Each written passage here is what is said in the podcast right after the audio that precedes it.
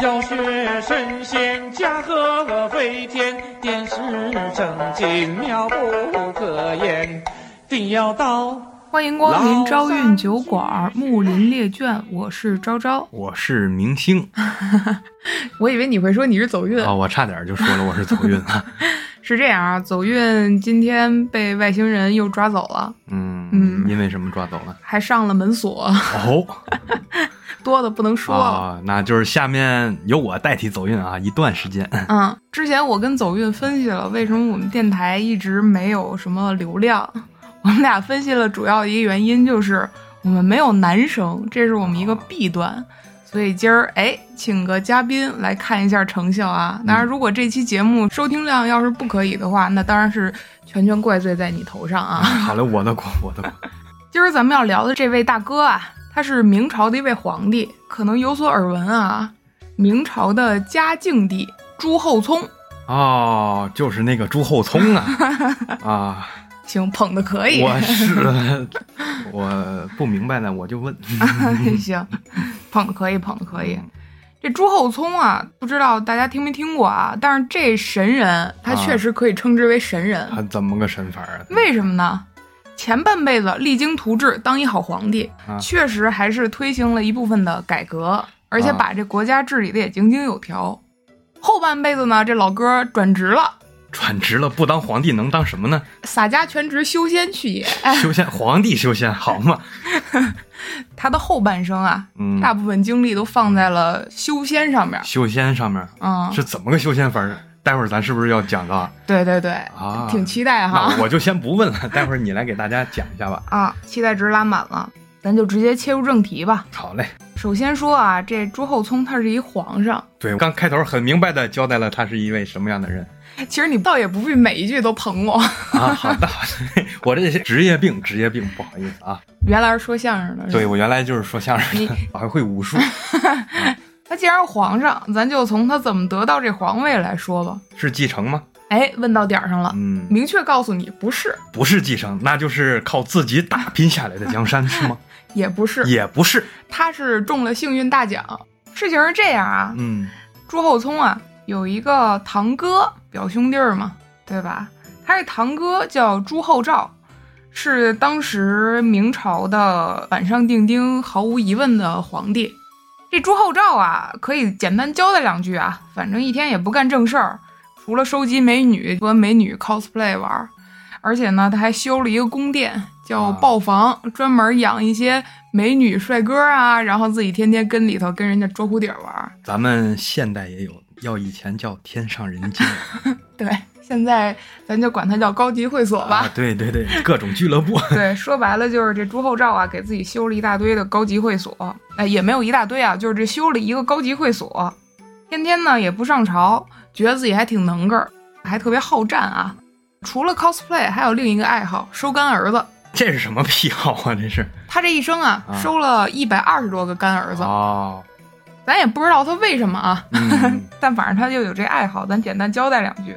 这个哥啊，他在一次回京途中，他去钓鱼去了，结果钓鱼钓着钓着啊，掉水里了， 结果呢感染了肺炎，命不久矣。哦当时也没法治。确实，嗯 反正不太好治嘛，对当时的医疗条件。这怎么办呢？没有儿子呀，他没有一个可以继承他皇位的后继人，所以呢，他的母亲，也就是当时的张皇太后，和当时的内阁首辅，也就是天下的一把手杨廷和，俩人就合计了。这个不行，咱就遵从咱们这个皇明祖训吧，对吧？嗯皇明祖训里提到一句，就是“兄终弟及”，啊什么意思呢？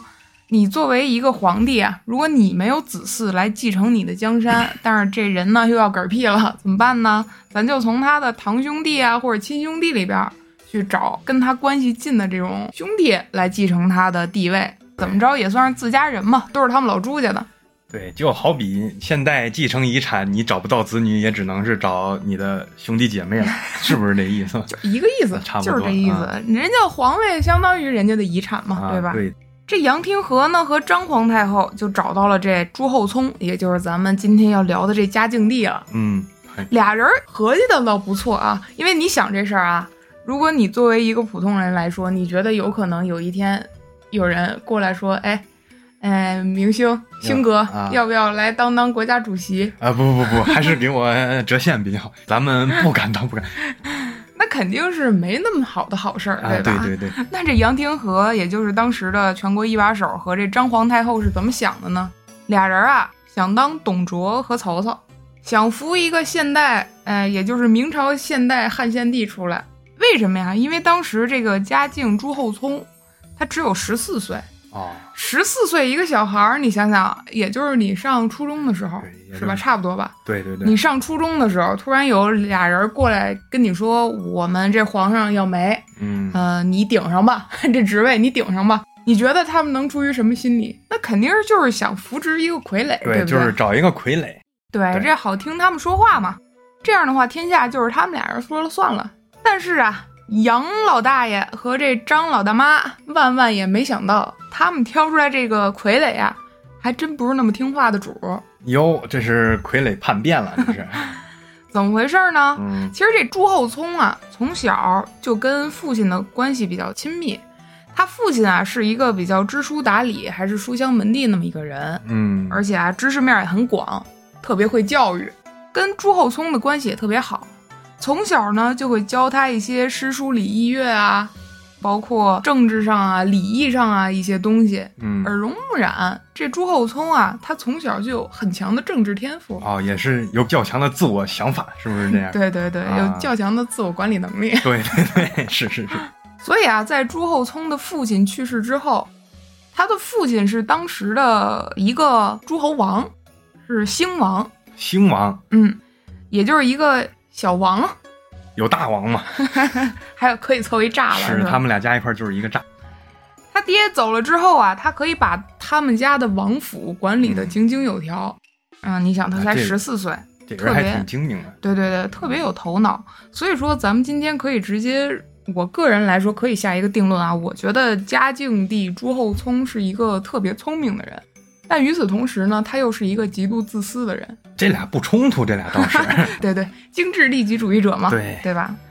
那当时这杨廷和和张皇太后啊，派出人马以每天百公里的速度，那在当时可以算是漂移了，对吧？啊对，直接漂移到湖北朱厚熜家里王府里，就直接跟睡大觉的朱厚熜说嗯：“，皇上不行，我们依照祖训，兄终弟及，选上你了，你赶紧跟我们回京，接承你这地位去。”那朱厚熜一脸懵逼啊，但是来这么多人，这么大阵仗，对吧？那就赶紧跟着走呗。你说古代有没有那种诈骗？虽然没有电信诈骗，他们会不会有那种就就跟诈骗一样的 吗？确实啊，啊，总感觉像是那种孙中山老爷子给我发短信那种对感对觉，呀、秦始皇也给我发过短信呢。是吗？对呀、 看不出来啊。对呀、反正把朱厚熜就这么接到北京来了。接到北京来啊，首先杨廷和就跟朱厚熜说了：“皇帝你是可以当，但首先第一条啊，咱哎你得听我的人不能说这么直白。啊，古代讲究什么礼义廉耻，对吧？礼是第一位的，含蓄一点。首先得让他换个爹。为什么？你想啊，古代的帝王他嗯上位最忌讳的一件事儿就是名不正言不顺。对，就是血统不纯呗， 对不是纯种的皇室。你一看就是学过礼义的人。”我 略略有小成吧。略知一一二是吧？嗯反正就是要换爹。对为什么要换爹呀？你呀、你得跟现在马上要挂了的这个朱厚照一个爹出来，啊你才能名正言顺的接承这个地位。到时候要不然有人说闲话，你说怎么办？是啊，就是有人说臣子闲们不话，服你怎么办？因为朱厚熜的爹和朱厚照的爹俩人是兄弟关系嗯啊、说白了就是让你认你叔叔当爹。啊，让我那也那以前咱们管叔叔不就叫二爸吗？但是朱厚熜不乐意啊，朱厚熜直接说 no 了，就不行皇，皇帝我不当了。你让我换爹，你怎么不换呢？ 你让我换爹啊，我亲爹成野爹了，那像什么话呀， 对吧？ 野爹，嗯那这不行，绝对不行，那对确吧？实是成野爹了。好说歹说，哎，没想到啊，这傀儡嘉靖嗯上来就直接给他摆了一道，死活我就不换我这爹，我亲爹就是兴王，这怎么办呢？他的这个行为啊，必然要掀起朝廷的一场轩然大波。为什么啊？因为啊，咱刚才也说了，这杨廷和不就是为了扶植一个傀儡上位吗？嗯对结果发现这傀儡不听话，那朝堂上面肯定会分化出一些人嗯去对抗杨廷和，因为自古帝王家呀这些官宦人家嘛，那不可能朝堂是一个声音，对吧？嗯你想当权，我也想当权。如果有你想扶植傀儡的人，支持杨廷和的人，那就势必会出现支持嘉靖帝朱厚熜的人，因为现在这个地位确实是归到朱厚熜手里了，名义上人家是皇帝，对吧？嗯对，朱厚熜上位的第一件事儿就是整治他爹要不要换成野爹这个议题啊，啊 他花了得有三年左右的时间，三年，那这对这个奖也不是很好中 啊，这中这个奖也是要有代价的。对对对，花了啊三年时间，打死不当第二个吕布。对，这个事件啊，在当时被称为大礼义事件，就是关于认爹的事儿啊。当时有一个人叫张聪，这个人啊，十分支持咱们嘉靖帝的决定，说嗯确实你就是不能认他们当爹。首先啊，不管从效益上来说，还是从政治上出发，效益上说，你换了一个爹，怎么着都会被人戳脊梁骨。 要谁谁也不能乐意啊对换了个爹。对政治上说嗯，其实我觉得更多上是政治原因，因为你来做皇帝这件事儿，百分之八十的人都是会心里打鼓的，对你这个皇帝的继承，对不对？那如果你换爹了，直接就相当于告诉别人了，我这个就是名不正言不顺的，而且会让朝堂上那些想要把你当成傀儡的人默认你好欺负，我们说什么你就得听什么，这样直接你就威信就没了，威信全无，对吧？对，你必须得通过这件事儿跟他们死磕一把。如果你能赢了，那你的朝堂上的威信，第一波威信你就树立上了，对吧？就得先让别人看到你的态度是什么样的。哎，对，所以最后呢，这朱厚熜怎么回事呢？宁死不从啊，还把他家里的祖位牌位给换了，嗯 把他们家的一个祖宗朱棣的牌位，其实按理说朱元璋你总知道吧？啊，我知道，朱元璋是祖辈的牌位，对吧？嗯后边的都是什么宗、这宗、那宗啊之类的这个牌位，对吧？嗯，因为人家是挑梁头一个，他们家的祖宗嘛。结果呢，他把朱元璋的儿子朱棣的牌位也给改成宗级的了，宗师级的了。啊，当然呢，朱棣估计天上亡魂，估计也没啥意义，只不过不知道朱元璋乐不乐意自己这儿子直接变自己兄弟了啊。啊， 总之，经过他这种调整啊，他就强行把自己的亲爹给加到老朱家的皇帝庙堂里去了，就是皇帝大家族里，对，加到皇帝大家族里去了。也是通过这件事儿啊，嘉靖成功捕获了年轻的时候最重用的一个宠臣，就是刚才一开始支持他的那个张聪。收获了一个小迷弟。哎，对，等他上任之后啊，他就把张聪升到了天下一把手的这个位置。那杨廷和和张皇太后那更别说了，嗯，肯定不可能 用他们，对吧？对，张聪和嘉靖联手夺得了这个政治的大权之后，他们干了一件什么事儿呢？首先是改革。怎么个改革法儿啊？还记不记得刚才咱们说这个朱厚照，也就是他的堂哥，啊，记着喜欢呢 cosplay、收集美女、对建高级会所，对吧？就是老淫贼，把整个国家弄得是乌烟瘴气。该整治整治了。我感觉，而且，呢，那么多干儿子，好多还全是宦官，弄得这国家呀根本没法治。这政治上面说白了，这国家再不整啊，确实要完了。所以呢，张聪就跟嘉靖一起大刀阔斧的进行了一番改革。嗯，改革咱们就省略说了啊，首先把这高级会所豹房就给铲平了，嗯，直接夷为平地啊。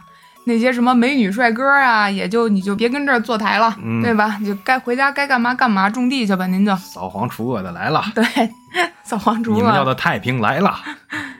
之后啊，国家头等大事就是土地问题。嗯，为什么？因为封建社会里嘛，除了钱就是土地，其实土地有的时候比钱要更重要。对，因为他掌握着你的粮食，还有一些农作物。说白了，就是你所有的社会资源都凝结对在土地上，土地方面的问题很严重。嗯，因为当时啊，这些皇亲国戚呀、还有一些有功勋、有爵位的人，说白了就是贵族阶级吧，疯狂的侵占老百姓的土地，土地兼并嘛。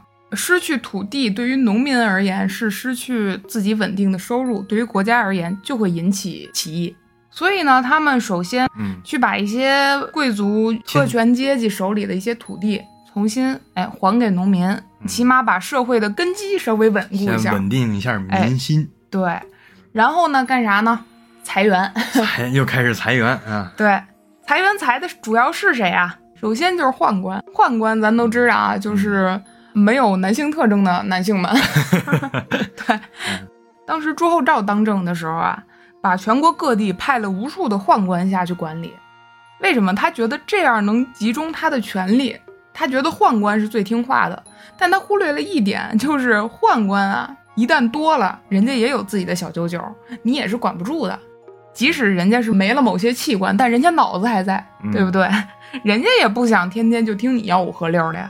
所以啊，这个嘉靖就把各个地方的很多的宦官，包括地方一些没有用的官员，嗯给裁掉、裁员，还裁掉了一些，比如说什么将役啊，就是一些给皇家做工匠的人啊，没用的军事啊，说白了就是一些对于他现在中央集权没有用的人。啊啊，嗯，还有什么？呃比如说锦衣卫，锦衣卫知道吧？也要裁嘛，锦衣 啊、卫照样裁，照样裁呃留这么多特工干嘛？啊里边也也没有一个叫詹姆斯邦德的，啊对吧？那也确实拍不了零零七给我看， 你天天天天弄那么多特工跟家里干嘛？裁掉，裁掉，都裁掉，不花工资啊，对不对？对，周周转不开，这就是是啊，说白了，这一系列的操作就让他的上层建筑，也就是他现在的官僚体系更清爽了，开支也减少了。除此之外啊，在张聪的带领下，他还改革了教育，具体是指什么呢？首先啊。他改革了当时选拔官僚的制度、科举制度，重新给了一套高考题，把原来的一些弊端呢都尽量给你斩除掉，增加了一些比较实用的题目，对啊，比较你可以这么理解啊就高考不考你红烧肉的做法了，嗯哎，对，这样的感觉。开始考三加三了，三加三是什么呀？等于六嘛， 行，反正啊，在他大刀阔斧的改革之下啊，这个国家确实达到了一个天下熙然称治的一个效果，也就是天下哎稍微有那么点起色了， 好起来了，哦对，好起来了，好起来了。教育啊、科技啊，尤其是文化和经济的水平大大增加，嗯，包括当时还产生了各种各样杰出的人才啊，唐顺之啊、王慎中啊、归有光啊这一些人，哦他好起来之后，是不是又要作妖了 没错儿，啊？人到一定程度啊，确实会开始作妖。 对，这个人，咱们为什么说他极度聪明啊？嗯，首先啊，他可以把呃已经失散掉的中央集权重新收回到自己手中，而且他有识人的慧眼，什么人该用在哪儿，好钢都用在刀刃上。所以呢，他知人善任，也嗯确实是一个比较聪明的人，而且这个人特别善于权术。怎么说呢？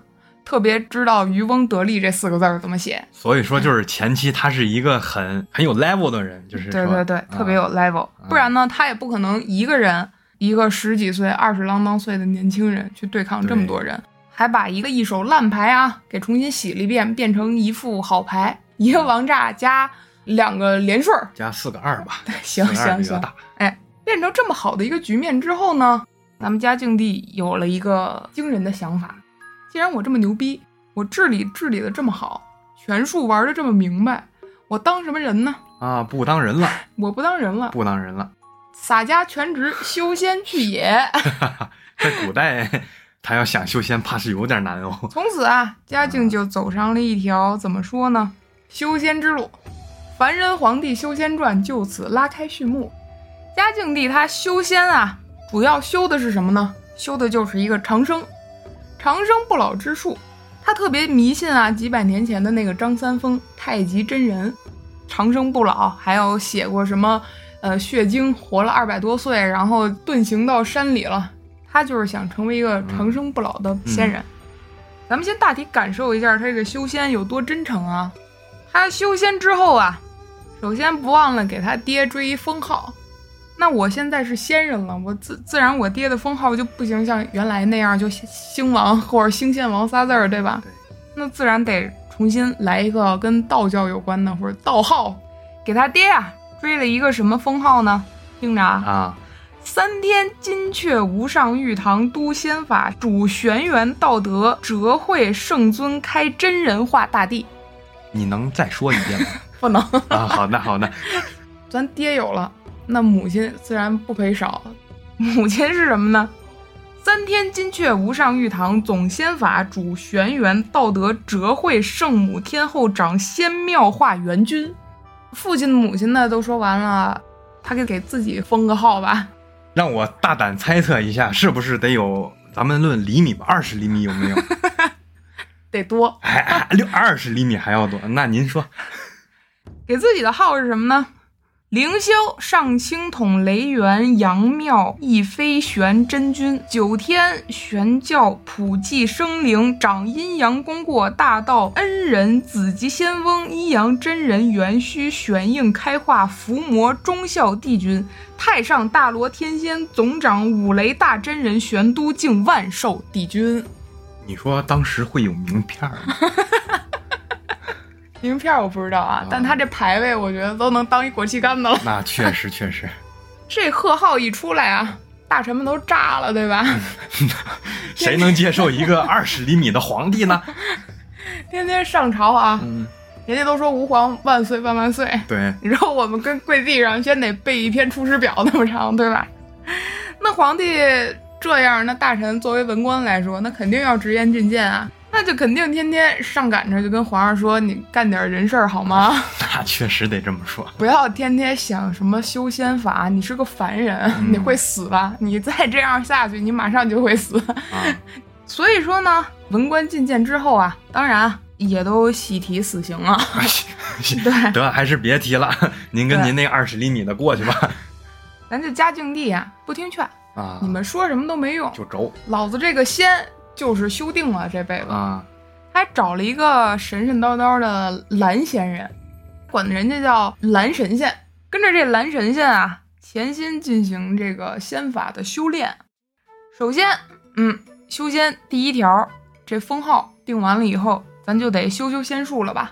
那那帮老道围着这皇上，一看皇上好这口，那都上赶着来了，跟苍蝇似的吧嗯能？骗钱了，啊，可捞着能骗钱的，而且啊还是皇帝啊，对呀皇帝信教啊，那骗的钱能少吗？是啊，天天就跟皇上边上，皇上今儿可得做法了。啊，我们那道观今儿观测了一下，日观天象不太吉利，得离做一波。离您当神仙还有九九九九九九天。 对对对，除了做仙法啊，嘉靖帝啊，还天天吃吃什么呢？仙丹。你知道仙丹里边都主要含什么成分吗？含要命的成分，对不对？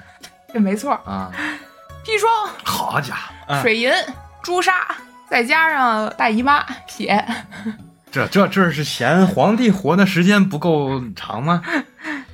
人家这仙丹啊，皇帝可都当一宝贝。啊，这帮道士练完了以后啊，哎，双手捧着这赤红赤红的仙丹、嗯到皇上这儿，皇上二话不说，照收不误，都吃。而且不光吃啊，这皇上还拿这仙丹赏人。我真的会谢，不用了吧？ 当然，正常人啊，没一个人敢吃嗯啊啊，这这谁敢吃啊？这一般啊都直接藏到袖口里，假回吃，家对嗯假吃一波。从古代就有了。至于说到这个仙丹啊，与之相应的还引起了一场宫变，怎么回事呢？这嘉靖帝啊，为了炼仙丹，砒霜好找，水银好找，那它里边这朱砂也还行，能找。处女的月经血，这味咱说 药材啊， 啊，是道士说要加到仙丹里炼丹用的。于是乎呢，咱这嘉靖帝啊，就抓了得有二百多个宫女儿。这些人啊，都是各地抓来的这种少女，处子之身。进宫之后呢，为了保证她们的纯洁， 纯洁对这嘉靖帝说啊，你们每天只能喝露水、吃桑叶，不然啊，打死你们， 对吧？这这个故事我也是略有耳闻嘛，这个故事这是也挺著名的一件事情。是吗？嗯，哎，你还听过、我啊？听过这件事情啊，反正有一种说法啊，就是说天天逼这些宫女儿早上起来不让人睡觉，对，让这帮宫女儿出去给她接露水喝去。当然，这帮宫女儿据说自己也只能喝露水、吃桑叶。你说那玩意儿能活得久吗？这那人，那肯定不行啊。而且还老打人家，犯点小错就骂人家、打人家，那搁谁谁也受不了啊。嗯，于是啊，这帮宫女儿，呃，终于决定，咱还是助力每一个梦想吧对。 你不是想成仙吗？行，没问题。嗯，我们十个宫女儿帮您办了这事儿。一五四二年的时候啊，以杨金英为首的十多个妹子，这十多个宫女儿就准备刺杀嘉靖帝。怎么个刺杀法呢？他们拿了根绳子，潜入了嘉靖帝的寝宫里，直接上绳子把嘉靖帝要准备活活勒死。结果据说啊，不嗯巧的是，当时勒的时候啊，这绳子打了死结儿，勒到一半儿啊，哎，怎么死活也紧不了了？结果呢，给嘉靖帝勒晕过去了。确实也也是快成仙了， 啊，也是快回快乐老家了。就是将死不死之人。 对，给勒晕过去了。结果呢，这个时候就被人发现了，事情败露，哎，这几个宫女儿也就凌迟处死了。但是通过当时太医院太医的精妙的医术啊，呃，这嘉靖帝果然还是没能成仙，嗯给救回来从了。天上回来了，这是嗯，从此之后啊，本来嘉靖帝是住在故宫的，故宫啊，他也就不再敢住了，直接呢搬到了西苑，也就是现在中南海住去了。有远见吧？啊，有远见吧？有远见，当时的西苑不是现在北京的西苑啊，嗯当时是呃，相当于故宫的西边的别院，搬那儿住去了。声称啊，我这个修仙，我不能住在故宫，而且呢，住在故宫太奢靡，我也得挑地儿。对我挑地儿，我打死也不进故宫了。其实呢，就是被吓的。 除了换地儿睡觉以外啊，他还干什么其他荒唐事儿呢？嗯，他喜欢给文武百官带香叶冠。香叶罐这香叶罐是什么呢？你可以理解为一种道观，就是啊，把一个道观，你看老道脑袋上别的那个簪子，加上一个小小扣扣那个东西，哦，明白了周围啊再给你加上一圈花环。去过公园儿吧？去过，公园儿里春天、夏天都有卖那种脑袋上戴一圈儿的那个编的那花儿啊，啊什么叶子啊什招么的。招风反正电视剧《大明王朝一五六六》里边儿，就是表现成这样啊，你嗯可以简单理解为一花环。他呀、让群臣都给我带这香叶冠。你想想啊，上朝的时候文武百官，对吧？穿的是人模狗样的， 还可按现在话说西装革履的，对吧？脑袋上一人顶一花环，成什么体统？啊，是不是也哎挺糟笑的？西装打呔，按个小草帽，对 对 对，估计跟那个海柱柱哥那嗯打对扮对也差不职了业多法少。师了，这这可以辅佐他们皇帝成仙，我感觉。 对，而且除此之外啊，他那帮道士智囊团嗯，给他算了一卦，说皇上啊，您啊和您儿子您俩命数相克，你儿子克你，我不知道是儿他儿子克他还是他克他儿子啊，啊，他儿子是裕王爷当时的，嗯哎，所以说这嘉靖帝怎么办呢？既然你克我，我跟你老死不相往来，我不见你，啊，你我也不见，生你的你娘我也不见。嘉靖帝是很多年都没有见过他的儿子裕王和皇后，后来他根本也就不上朝了。他也不像别的皇帝似的穿龙袍坐龙椅，他穿道袍，为了修仙嘛，懂对的都懂。懂的都懂，嗯对吧？弟弟弟弟嘛，而且啊也没有龙椅，自己啊弄了一个八卦阵，天天就往那阵里一摘呗。一摘呗，对，上朝什么的事儿呢？你们该上朝上你们的，我不见你们，我在后边听着。我拿一个磬，什么叫磬呢？一种礼器，咱就给它理解成锣吧。嗯我拿个锣跟那儿敲，啊，你不管跟我说什么事儿啊，我都敲这锣。至于我是敲几声儿，我是敲这锣是什么意思，自己体会去。看自己造化了。哎，对自己体会去。嗯，为什么呢？我是神仙啊，我不能直接跟你们说明白我的意思，对吧？你们也不配跟我说话。 对，你们不配跟我说话。所以可见，这个皇上就是到这个时候已经和当年的他完全就是判若两人了，完全就是一个一个大神棍了。那其实我们也可以分析一下他为什么变成这样的原因，我觉得变成神神叨叨的了，对。其实我当时在整理稿子的时候，有很多想法啊。第一个，我就觉得是是不是这大哥觉得努力够了，我前前半生我的前半生已经很兢兢业业了，嗯，我觉得我可以了，我就可以开摆了。就打了一辈子仗，我跳跳舞怎么了？打了一位仗跳到舞可以，对吧？ 对，可以，可以，允许。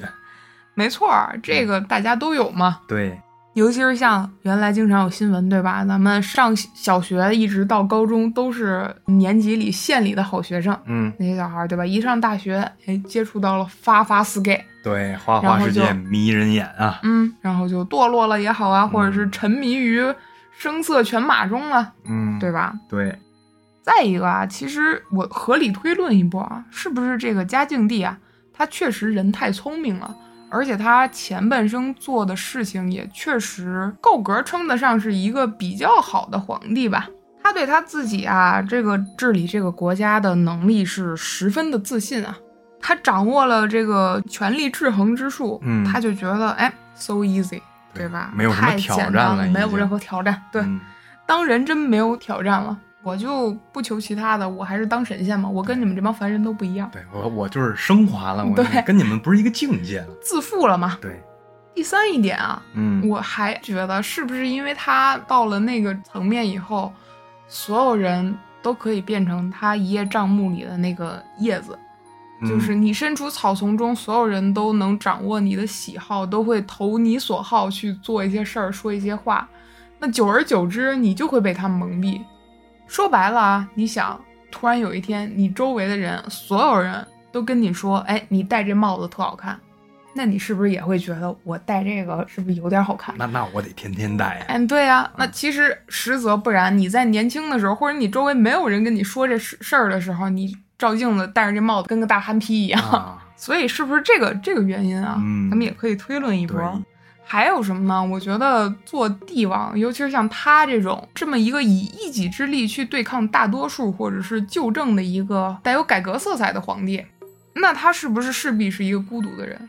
就是他所做的事儿一定是逆着大流而行的。嗯，那所以他在这种你死我活的斗争之中，他肯定不可能对那些人敞开心扉啊，所谓的他心里想的肯定尽量去隐藏，去不让别人知道。那别人跟他说的事儿，他也要嘴里要恨不得嚼五遍，他才能消化掉他觉得别人的意思是什么样的。那其实这样的话，久而久之，他肯定是一个按咱们现在 emo 点儿的话来说，我就是一座孤岛，嗯对没吧？有人 懂我，没有人懂我，我每心天每天戴着面具生活。对我内心的世界，你们谁能懂我？ 对啊，所以说是不是去修仙已经成了他的一个精神寄托？因为你想啊，就浅了解一下，你比如说牛顿啊、爱因斯坦啊，嗯，他们在晚年的时候或多或少都去去研究一些信仰啊、宗教啊这些唯心主义一点的东西。无敌了之后就是会寂寞的。哎，无敌了之后，确实是多么寂寞的一件事儿，他总得找点寄托，对不对？嗯，而且他到后期的时候，咱们可以感觉得到啊，权术这个东西你玩久了以后，别人摸清你的套路了，别人也知道你是怎么去驾驭权臣的了，别人也不会跟你掏心掏肺了。对，所以他也能感觉到自己没有办法，或者说越来越没有办法去掌握到别人的心了。说白了，他就感觉没有人实打实的是跟我一条心，是辅佐我的。啊，他们都是为了各自的利益，这可能也是一个原因啊。要不然就是他觉得慢慢的力不从心了，我的这些权术啊，这些驾驭大臣的能力啊，可能我 battle 不过他们了，啊，我就努力造就一个心理战术，嗯对吧？我修仙，我跟你们不一样。为什么这么说啊？因为他在修仙的时候，白天去练仙丹啊，练做仙法啊、啊修道嘛。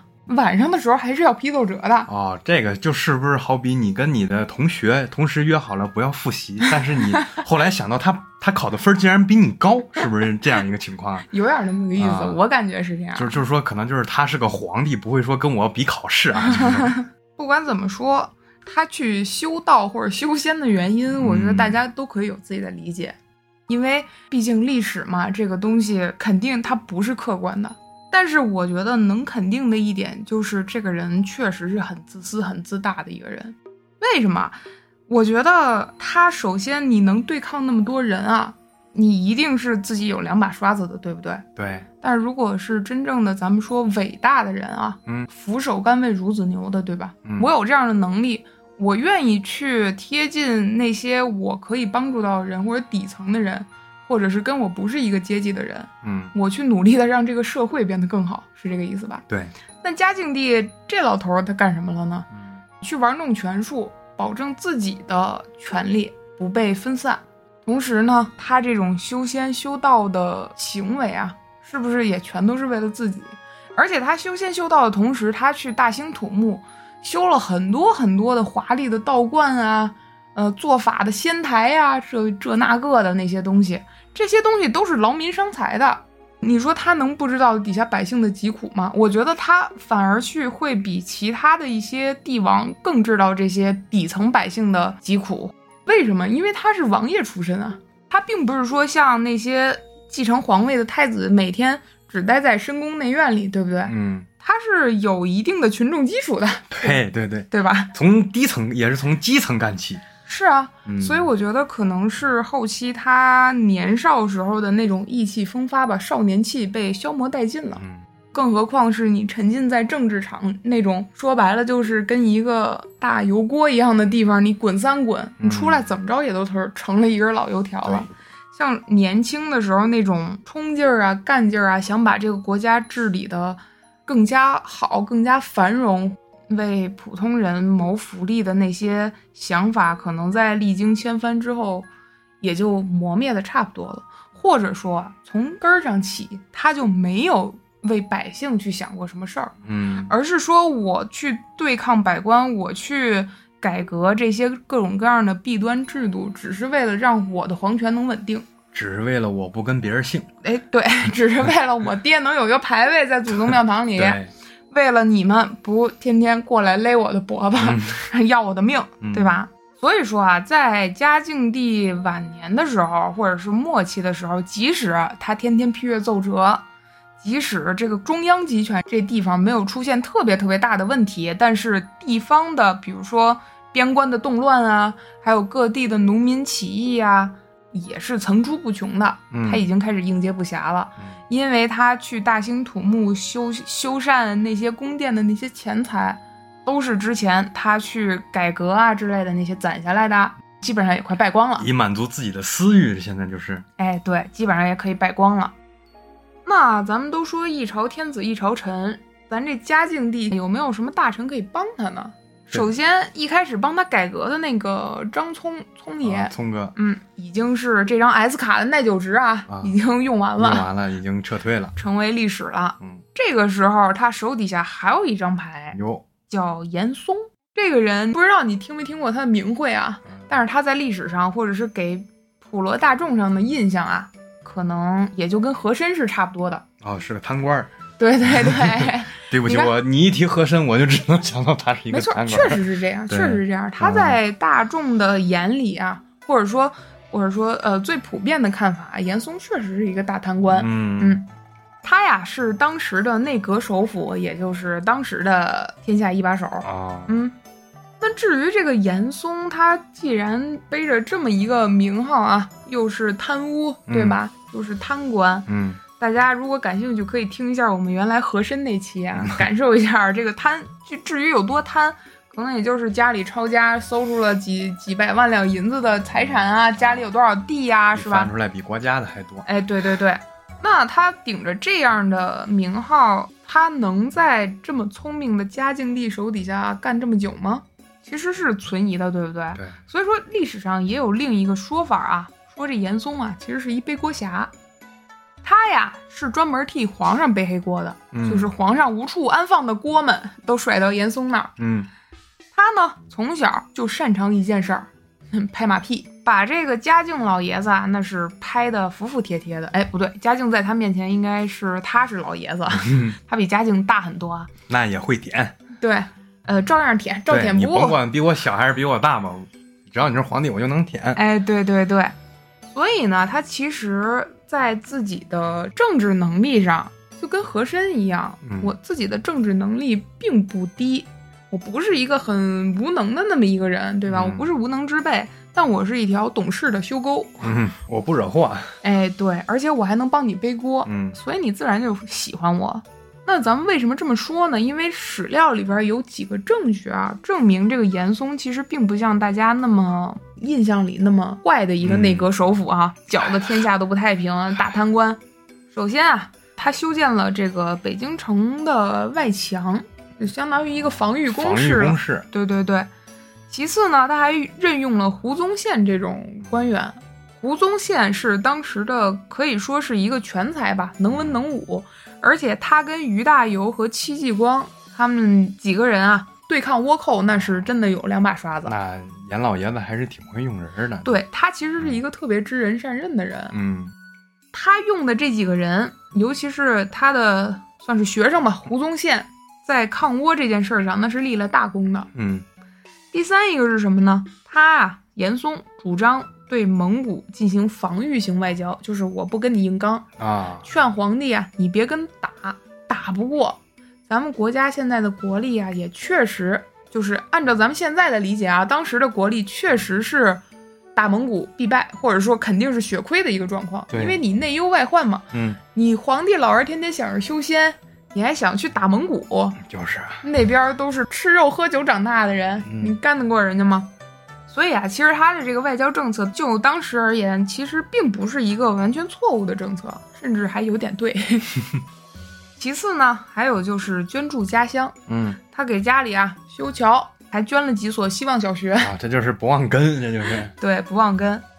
最后一点啊，也是挺重要的，反映他个人品行的一点，他一辈子坚持守了一夫一妻制，哟，还挺忠诚啊，这个挺深情的。对，嗯，他的老婆欧阳氏据说还并不是一个很美貌的人，脸上还有麻子。啊，记载说啊，他一生是没有再去纳其他的妾室的，就跟这欧阳氏俩人儿执子之手，与与子偕老了。这这应该就是当代男生的楷模。希望我呼吁所有男性要向这位严老爷子学习 啊！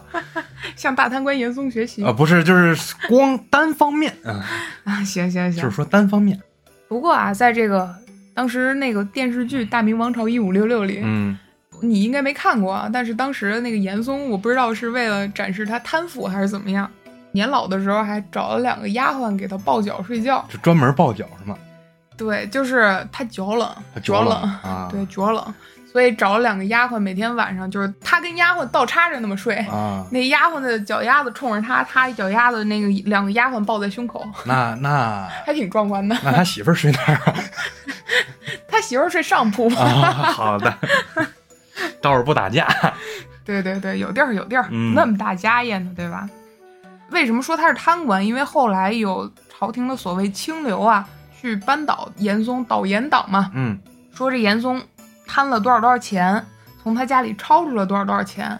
但有一种说法是他严嵩家里抄出来的钱，其实并没有当时那些言官所说的那么多，嗯就是另一个党派嘛，没有跟他对立党派的人说的那么多，甚至还杀了他几个或者抄了他几个相当于严嵩的小弟吧，嗯才凑出来那么多钱。不过当然也确实是一个天文数字可了，观呢，啊不过他做到官儿做到那个份儿上，人家能不贪吗？就是是吧？ 对， 怎么说呢？某种程度上的合理合法了吧？而且人家自己知道，我给皇上干的事儿就是背锅的事儿。对我既然背锅了，那你不能让我白背， 对，要不然我凭什么给你背？啊我脑袋上已经黑了，我兜里必须得是对，古泛点儿 代，嗯，泛点儿白银的亮儿吧，对吧？嗯而且咱说那个时候啊，你作为一个权臣，嗯，你没有办法说把你的这种登峰造极的权利完全转化给子孙，对不对？对，那我最直观的方式就是去贪污，或者是把我的权利最大化的变成变现，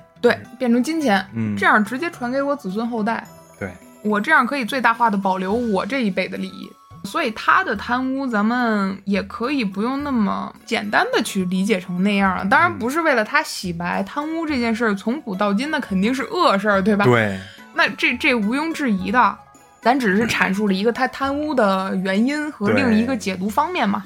这严嵩啊，他比较为人熟知的，可能就是他提的字儿了。嗯，刚才咱不说他比较会拍马屁吗？对他既然做到内阁首辅这个位置啊，他是怎么做到的呢？首先他会写青词，其次他喜欢戴那个大花环。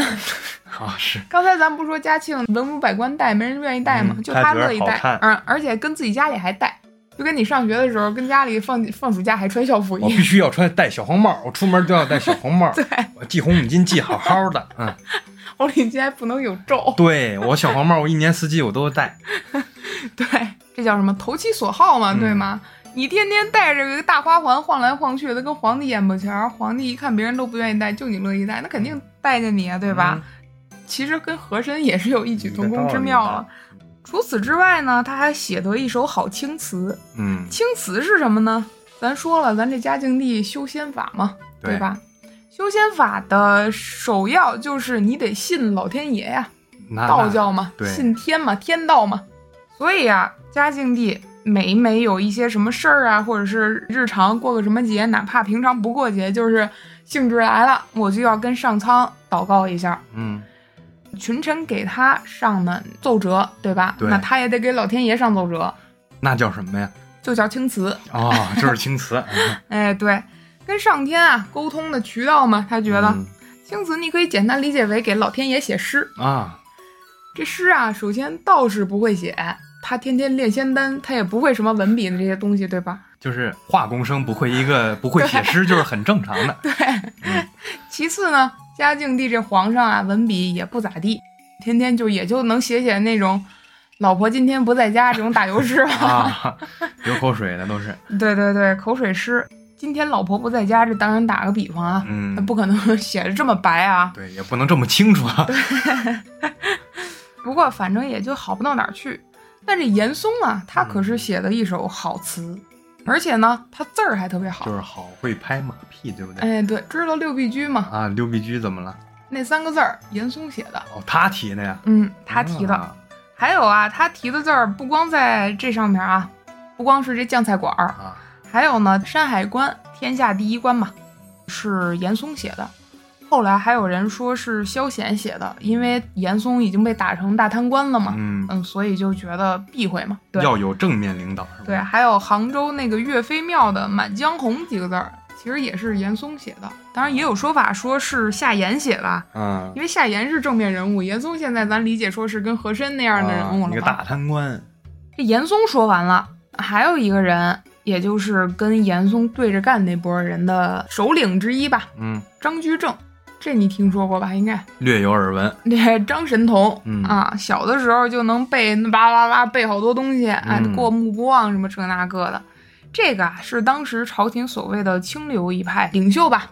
除此之外呢，嘉靖手下还有武官嘛，嗯，于大猷、戚继光、哦，抗倭名将，总对，知道了吧？这个肯定知道。嗯这些人啊，跟着胡宗宪打的倭寇是屁滚尿流，嗯哎，没有办法侵犯到这个大明朝的江山。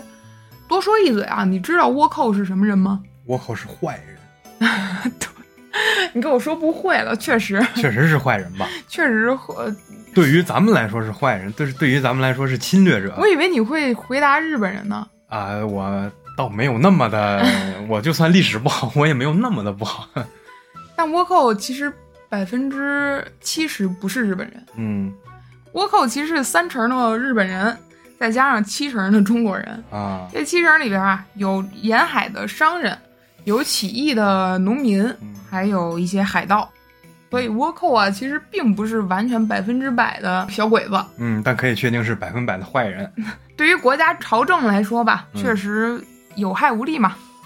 除了咱们刚才提到的严嵩、张居正、张聪，哎，这几位名人啊，嗯，还有一个人必须值得说一嘴，是是谁谁呀呢？海瑞，你知道他吗听起来像个外国人啊 ？Harry。 ，Harry，那那那个，那嘉靖他们老祖还有还有叫朱棣的呢。朱迪啊，朱迪朱迪，这海瑞海刚峰是一嗯怎么样一个人呢？他呀，在民间的形象基本上都是比较伟光正的，但嗯他也确实是比较怎么说正面这么一个人物吧。嗯他做了一个什么事儿呢？在嘉靖晚年的时候，死谏嘉靖，自己啊跟家里买了棺材。当时他是一个盐官儿，他就决定这老爷子修仙修成这样，国家也不管，对吧？到处都是动乱，百姓流离失所，像什么样子？我得死谏，这么下去不行。于是呢，他买了口棺材，把妻儿老小啊都给遣散回老家了，托个朋友照顾一下。把家里的仆人啊、什么宅子呀、都变卖了，让妻儿老小带着这些财产走吧。嗯家里也没剩没，本来也没多少财产，对吧？直接上了一道奏表，表里呢就骂这个嘉靖，说你老小子， 哼不愧你叫嘉靖，嘉靖嘉靖，你是家家干净啊，嗯你是让老百姓一家儿一口粮都不剩啊！你就什么昏君，你就是，你看看你年轻的时候，你也不是不会干人事儿，对吧？你也是干过人事儿的。你现在你天天就整着什么修仙啊、修道啊，你看看从古到今，从你太爷爷、太太爷爷、太太太爷爷那儿算，有一个人能活过超过一百岁吗？别说一百岁，八十岁都没有，对不对？对，于是啊，这封此谏的谏言书一到嘉靖那儿，那嘉靖自然鼻子都快气歪了，对吧？嗯那肯定。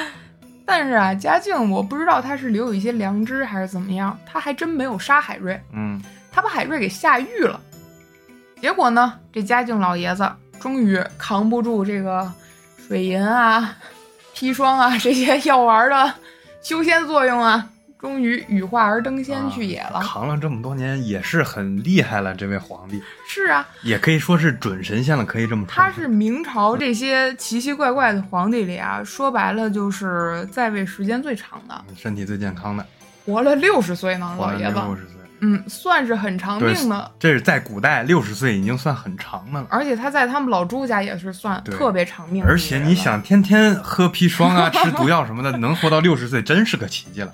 但某种意义上说，他是不是真是个神仙呢？啊对呀，就是说可以说是个准神仙吧， 对，就差那一口。准神仙，准神仙，真的是。嗯 所以说啊，这嘉靖老爷子的一生 哎也就这样了。嗯，这海瑞最后怎么样呢？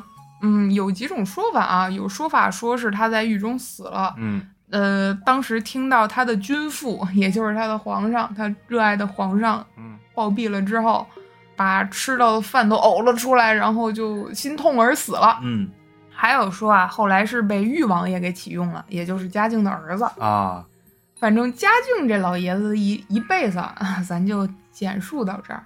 可能呢说的比较粗略啊，也有一些说法众说纷纭，并不是完全准确或者是肯定的说法。对，但是他这一生给我的感觉就是自私自利的一生。青年的时候有作为，脑子也跟得上，但是呢，输给了自己的一己私欲吧，算是。对，我觉得，如果啊，他是中年的时候仍然是励精图治、好好治理的话，大明朝的寿数确实还能让他延几年。对，还起确码实还可以。对，起码不会到他孙子那儿就断了。嗯，怎么说呢？我们经常也能有这种感觉啊，就比如说咱们年轻的时候，初入职场，或嗯者是还没进职场的时候，觉得我有一腔的抱负要去施我展，能干，我就是很能干。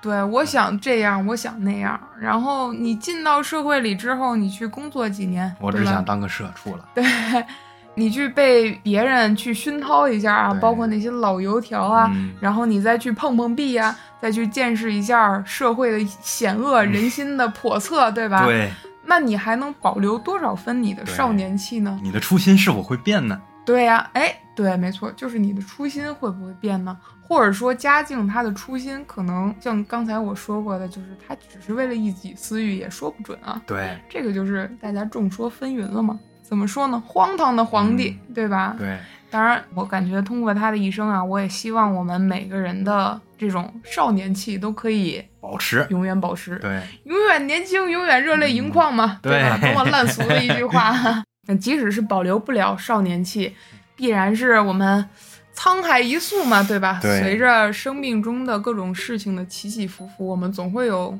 或多或少其他的一些感悟，或者说所谓的变得成熟和对沉闷一些。但是呢，尽量到那个时候，你就是做好你自己，我 感觉就 OK。对，随随时当然随时都要做好你自己对啊。但嘉靖老爷子他他是是实在太做自己了，对，他是想超 越自己，超超越自，确实啊。对，就是想超越自己嘛。那我们就今天就先说到这儿吧。嗯呃，如果大家有任何节目里边的瑕疵啊，或者说节目里边有错误的地方，也欢迎大家给我们刊物。呃，或者说朋友们有什么其他的看法，也欢迎友好的来我们评论区来交流。对，要是喜欢男主播的话，请扣波一好吗？如果这期播放量很低，我下期就不来。哎也没关系，嗯反正我们也没多少粉丝，哦好吧？ 啊那那那以后会有的，都会有行的。，麻烦大家帮我们点个订阅啊、关注或者喜欢，嗯，求求了，求求了，求求了。嗯求求了，求求了！好，那我们还是收听过一，期待下期，那谢谢光临朝韵酒馆儿，我们下期再见。我们下期再见。